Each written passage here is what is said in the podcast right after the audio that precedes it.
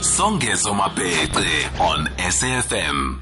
Welcome back, 2110. Hopefully, we will get a call from you, please, Anonymous. Um, just chat to Lesejo out there. We're not going to get into too much detail, but we just do want those voices coming through. Ilana, for now, good evening. Thank you so much for being back. Good evening. It's fantastic speaking to you again. Excellent. Now, let's talk about those persons. I mean, for instance, I'll just read you this message again coming from Anonymous in Durban because I think you can relate in many respects, particularly from your activist ways. You might offer some perspectives that I possibly couldn't. She says, or he says, Good evening, Songezo. I want to talk about the inequalities and the disabled. My 31 year old disabled child can't get a job and can't get into colleges because there are stairs. He gets a disability grant how can that cover all his costs? It's not even enough to pay half of the caregiver's basic salary. I don't understand how the government can pay the same for old age and disability grants. This perspective represents one of millions of perspectives in this country and of experiences, and of course, resulted in a frustration that really cannot be explained by somebody unless they're wearing the shoe oneself. Exactly. And to um, that listener who wrote you the message, I feel their pain, I feel their frustration, and I think my advice would be to just keep knocking on those doors. Keep writing to the people who are in charge, who can change it, who have got the power to help your son. Eventually, somebody will um, acknowledge you, someone will listen. If you keep on writing, keep on explaining, and it's difficult, Songezo. You know, if you if you're raising a typically developing child, you've got challenges, but raising a child with a disability or raising a child with autism is profoundly challenging. Is a, as a parent, um, my advice is just to never give up. Write those letters, make the phone calls eventually they will listen specifically to you because you know what you're talking about, certainly insofar as it relates to your home. You're raising two children with particular challenges. One of them is autistic. Let's just have a refresher of the last conversation that we had because one got the sense your story was picking up a bit of steam only for us to say goodbye. And we had had one or two callers coming through sharing their perspectives. Let's have a conversation with now the mother in you and the family setup that you have. Yes, I have three boys. My oldest, 18. He is what I call profoundly autistic. He struggles to speak vocally. So can you imagine something like that? A child, an individual, a human being who can't express their wants and needs, how they're feeling, where they want to go, what they would like to eat. That was my son at two and three and five years old. Autism is a spectrum on the one hand of the spectrum, you can get a child who can't speak at all. And on the other end of the spectrum, you can get a child who can vocalize, but that's the child who's getting kicked out of school. They're struggling to make friends. They're not holding down their job. So they are functional to a certain extent, but they have eccentricities and they're dysfunctional in certain social relationships, which often prevents them being successful in in a relationship as a husband or a wife, or even at a job. So autism is that spectrum. Now, my I have three boys. The oldest, 18, was diagnosed at a very young age. And when you receive that diagnosis and that word autism rings through your ears, the fear that overtakes you as a parent is just indescribable. And that's why I'm so happy to be speaking to you today so that we can shine a light on autism and we can let families know who are raising children with autism or disabilities what are the treatments, what can they do, where can they go for help? Because autism actually came knocking on my door a second time when I had my third son. I have three children. My third son recovered from autism. We can talk more about that. So I actually only have one son who's battling autism. Let's talk about basis. that right now. Let's talk about the recovery because I, I hadn't understood that one could recover from autism. So perhaps let's talk about the treatment of autism and how your third son was able to beat it, which is a wonderful story indeed. It really is a miracle story. He is uh, one of thousands of children who have recovered from autism. autism being recoverable backdates to 1987. Dr. Lovaas, if your listeners would like to research, created a, a, a teaching methodology called Applied Behavior Analysis, ABA. ABA is a very specific teaching methodology. Its roots are in the principles of psychology, and it uses what the child loves to teach them those skills that they're missing. In America, endorsed by the American Academy of Pediatrics, the U.S. Surgeon General, covered in 52 states under medical insurance. Not recognized in South Africa, not covered under medical aid. Although my organization has been established for 11 years, we provide ABA programs to children on the spectrum. And if parents are thinking, okay, but I can't access that ABA service, you can because no matter what your specific circumstances may be, there's always a plan that can be made. We, in, in many communities, we train young students to work with the children and we design individualized education plans for each child because, Songezo, we want the kids to learn to speak. We want them to learn to function, to become independent and functional members of society. And no, no matter what the diagnosis or the disability, no parent need ever give up on their hopes and dreams for their child. There's an organization here in the country, Ought to Know. I, I wonder how aligned your work is with them. Specifically, here's here's what got me thinking: the fact that medical aids do not cover autism, as I mean, I think it surely could and should qualify as a chronic illness like other chronic illnesses because it's not as if the person chose to have it, and and it is as involved, taxing materially, emotionally, and especially in the pocket what would be the overriding reason that justifies the status quo that medical aid still would not support patients or parents of children who have autism? I think it's red tape, a lot of red tape. Um, they they really need we need government to pass legislation to entrench the system that I'm talking to about the methodology, applied behavior analysis. But I never answered your question because you asked me about recovery just to quickly go back there, yes, yes. my youngest did recover from autism.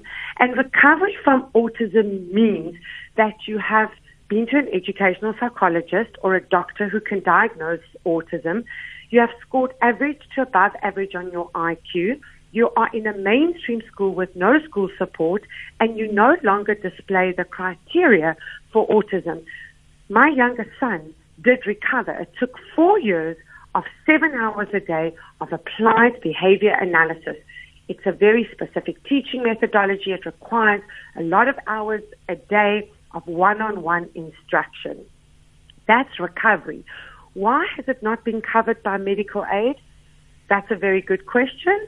I would love to know the answer. As I said, a lot of red tape in America. How did the parents get it uh, passed through medical insurance? they would lobby their state um, um, legislature and they would demand that ABA be covered and that the state legislature pass legislation to cover ABA. Not so easy in this country. Let's talk more to society at large. Um, I mean, I don't take away the personal experience to it all. Are South African institutions, public facilities, as well as private facilities, but where public generally engage. Are they fit for purpose? Fit for purpose, not so much to cater for every need, but to communicate the message that there are people with different requirements, different needs, and such that these spaces ought to reflect such diversity of need. As now a parent who's as affected by autism as you have well, one and a half. I say one and a half because there has been a recovery. But I mean, Anonymous, for instance, has a, a, a lament that public spaces are not fit for purpose. I mean, how, how do I send my child to college when there are stairs? Something as I, practical as that. Yes. I, look, I think that a lot of work has been done in the area of disability. There, there, there has been there has been progress. We're not nowhere. There, there has been progress. However, we've still got a long way to go. let me uh, speak from personal experience. Mm-hmm. My oldest son with autism, he wanted to go to an amusement park when he was 11 and 12 years old. I was actually told that he can't come on the rides because the specific amusement parks insurance in our country didn't cover children with disability. That was very, very shocking to me. At the time, I really thought it was unconstitutional. Um, and it Sounds was, like it. It, it was very, very, I, I tried to write letters, but um, I, I, re, I, in, in America, I don't think that amusement park would have gotten away with that. I'm not sure what happened since, but I was told your son, I actually asked, can he get a discounted rate because he needs to come with a caregiver. Can the caregiver get a discounted rate? Because he loves to go on the roller coasters and I need to send somebody with could they get a discounted rate because of his disability? I was told not only can't you get a discounted rate, but you can't actually come because should something happen on a ride, he wouldn't be able to evacuate. Our insurance doesn't cover it. And this was very surprising to me. Um, I do think there is a lot of work we need to do so that the, the, the, the person who wrote to you um, from Natal, I think it was, about his son in the wheelchair. Now, um, you know, in America, how it works is in many states, if your child has a disability, they actually get an agent who's responsible for that child. And that agent will actually help secure that individual, that young adult, a job in the community. Whether it's packing groceries at the grocery store or whether it's being a model for the clothes at a supermarket. But they actually have, can you believe that, agents where you, as a parent of an individual with a disability, mm. you can come to that agent, enroll their services, and they will help that individual secure a job. Now, that's something that really isn't uh, available in South Africa. But I think from a financial point of view, raising typically developing children. Yes, we have challenges, but now every day you're trying to put food on the table. You're trying to pay for transport, yeah. school books, school uniform. You're trying to work. It gets expensive. Now you throw, you throw autism into that mix. It's not possible. I don't know how the parents do it. We need more help. That's why we're talking about this today. This clearly does speak to the fact that even at a social level, South Africa does need, and I mean, this is something which is not new, wouldn't be new to me nor to you, and many of the listeners know, South Africa needs more interventions at a social level, more social workers, because it is this sort of information that might better the development or rollout of policy or refining policy because it doesn't necessarily meet the the, the, the, the reality on the ground. When, when we look outside the home itself and look at more systemic, how then do we use, okay, we, we are short on social workers, but let's assume for a moment there are enough social workers and all the IP that you have becomes a known thing. In other words, it's acceptable as truth. How would we then make the migration from this reality to a more dignified reality, not just of the person who is living with a particular disability, but for those who lend the support, the homes and the communities? Education, education, education. We need to be educating what is the diagnosis. Early intervention and diagnosis is key. What are the red flags? We can pick them up in a young developing child by the age of one, 18 months, you can see the red flags to autism. The sooner that child can get help, the better. We need education around what is the diagnosis? What does it mean? Because it's not really a psychi- psychiatric disorder. It is a digestive disorder. It is a metabolic disorder. It is an autoimmune. The child needs proper nutrition. We need to remove food allergies, support nutrition to correct nutritional deficiencies. There's so much intervention and support that's needed. The education around, well, the child's autistic, they're not speaking. What does that really mean? How can I help my child? But for the listeners listening today, there is so much help. And I think so many parents feel so desperate and so alone and so misunderstood if they go into the community. Jezo, can you imagine going to take your, your child who's 10 who can't speak to church? What are, people worry. What are they going to think of my child? The answer really is education. And why do we need to educate?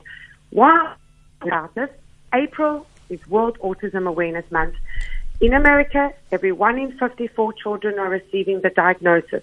In South Africa, we don't have a board taking accurate statistics, but we know that the numbers are very similar. This has really become a global crisis. And I think parents who are raising these children, what, what must I do with this child? The parents are struggling to go to work because we don't have schools accommodating their educational needs. There's so many issues.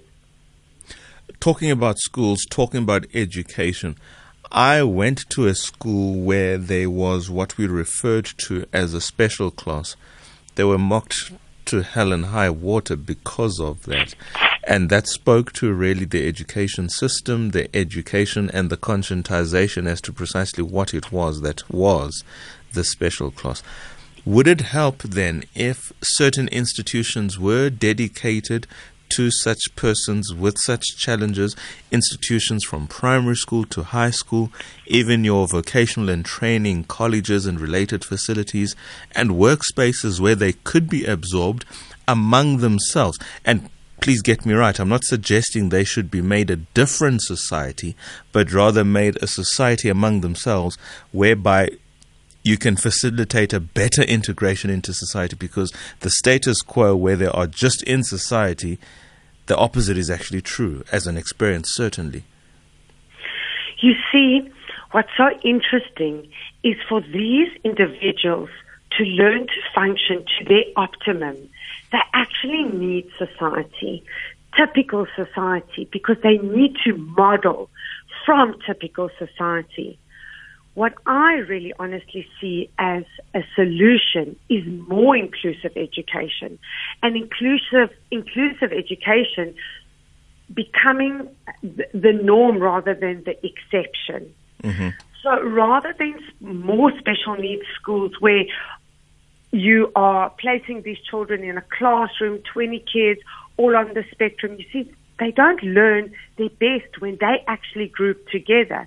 They learn at their best when they integrate it into a typical setting so that they can model from children who can speak fluently or they can model from typical behavior. That's how they learn skills. One child with a difference is not really going to learn much from another child who's got a, a disability I or see, a language delay. Yeah. So, so we, and you know, inclusive education, again, it's a constitutional right in mm-hmm. terms of education, white paper six, and we don't practice that um, very, very fluently in South Africa across the schools. Also, it, we need to educate our children that there are children with a difference, but if they have exposure to disability, to a child in a wheelchair who needs a ramp, if everyone around me just walks okay, talks okay, and I'm not exposed to someone in a wheelchair, someone who can't speak, I don't really know that that exists. I don't really know how to behave around them. Yeah, the question of behaving around such persons with specific needs is one that I suppose would be taken care of by education. Now that we are where we are and we're talking about Freedom Day being tomorrow, clearly there's a case that can be made for persons living with disabilities that they're not getting the kind of purchase that is in many respects a constitutional promise. You've lamented two, three times that word could have been triggered in one of your experiences or in some of your experiences, what would you implore then the powers that be for the purposes of just engaging the question of persons with disabilities and you in the context of ensuring the lived experience is consistent with a Freedom Day, the right to dignity? We need access to services. We need access to specialized educational services that can provide the infrastructure to help these children and individuals integrate into the school system.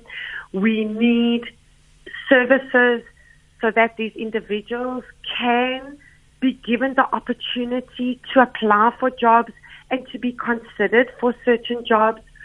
We, we need we need to move forward from where we were because we, we, we have been somewhere. You know, the, uh, the disabled in our country are not totally disregarded. We just need to keep on moving forward.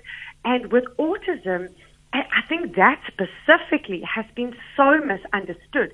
It's seen as a psychiatric condition. It is not a psychiatric medi- uh, condition. A lot of children are placed on psychiatric medication as a first line treatment. Talking about that on your show today, we want to see um, doctors uncovering the underlying causes. We know what they are. We know there's a gut brain connection. That now is undeniable so many published papers in support of the child with autism having food allergies, having gut flora dysbiosis, not being well, and we need to restore health. So for a child with autism, we, we want, we, we need medical doctors to come on board mm. to understand how to help these children and, and to start treating them because we see so much suffering. Yeah, and one person suffering is one person too many. Thank you so much for your voice. Thanks for your experience and thanks for your guidance. We do appreciate that. Ms. Ilana Gerschlowitz, author and activist. Thank you so much. It's been wonderful to speak to you tonight. Thank you for shining a light on autism and for giving parents raising children with autism or a disability a voice on your show tonight. It's really been wonderful. Thank you. I couldn't have said it better. Thanks so much, Ilana. 2132, folks. Good night. Freedom Day tomorrow. Be responsible in all that you do.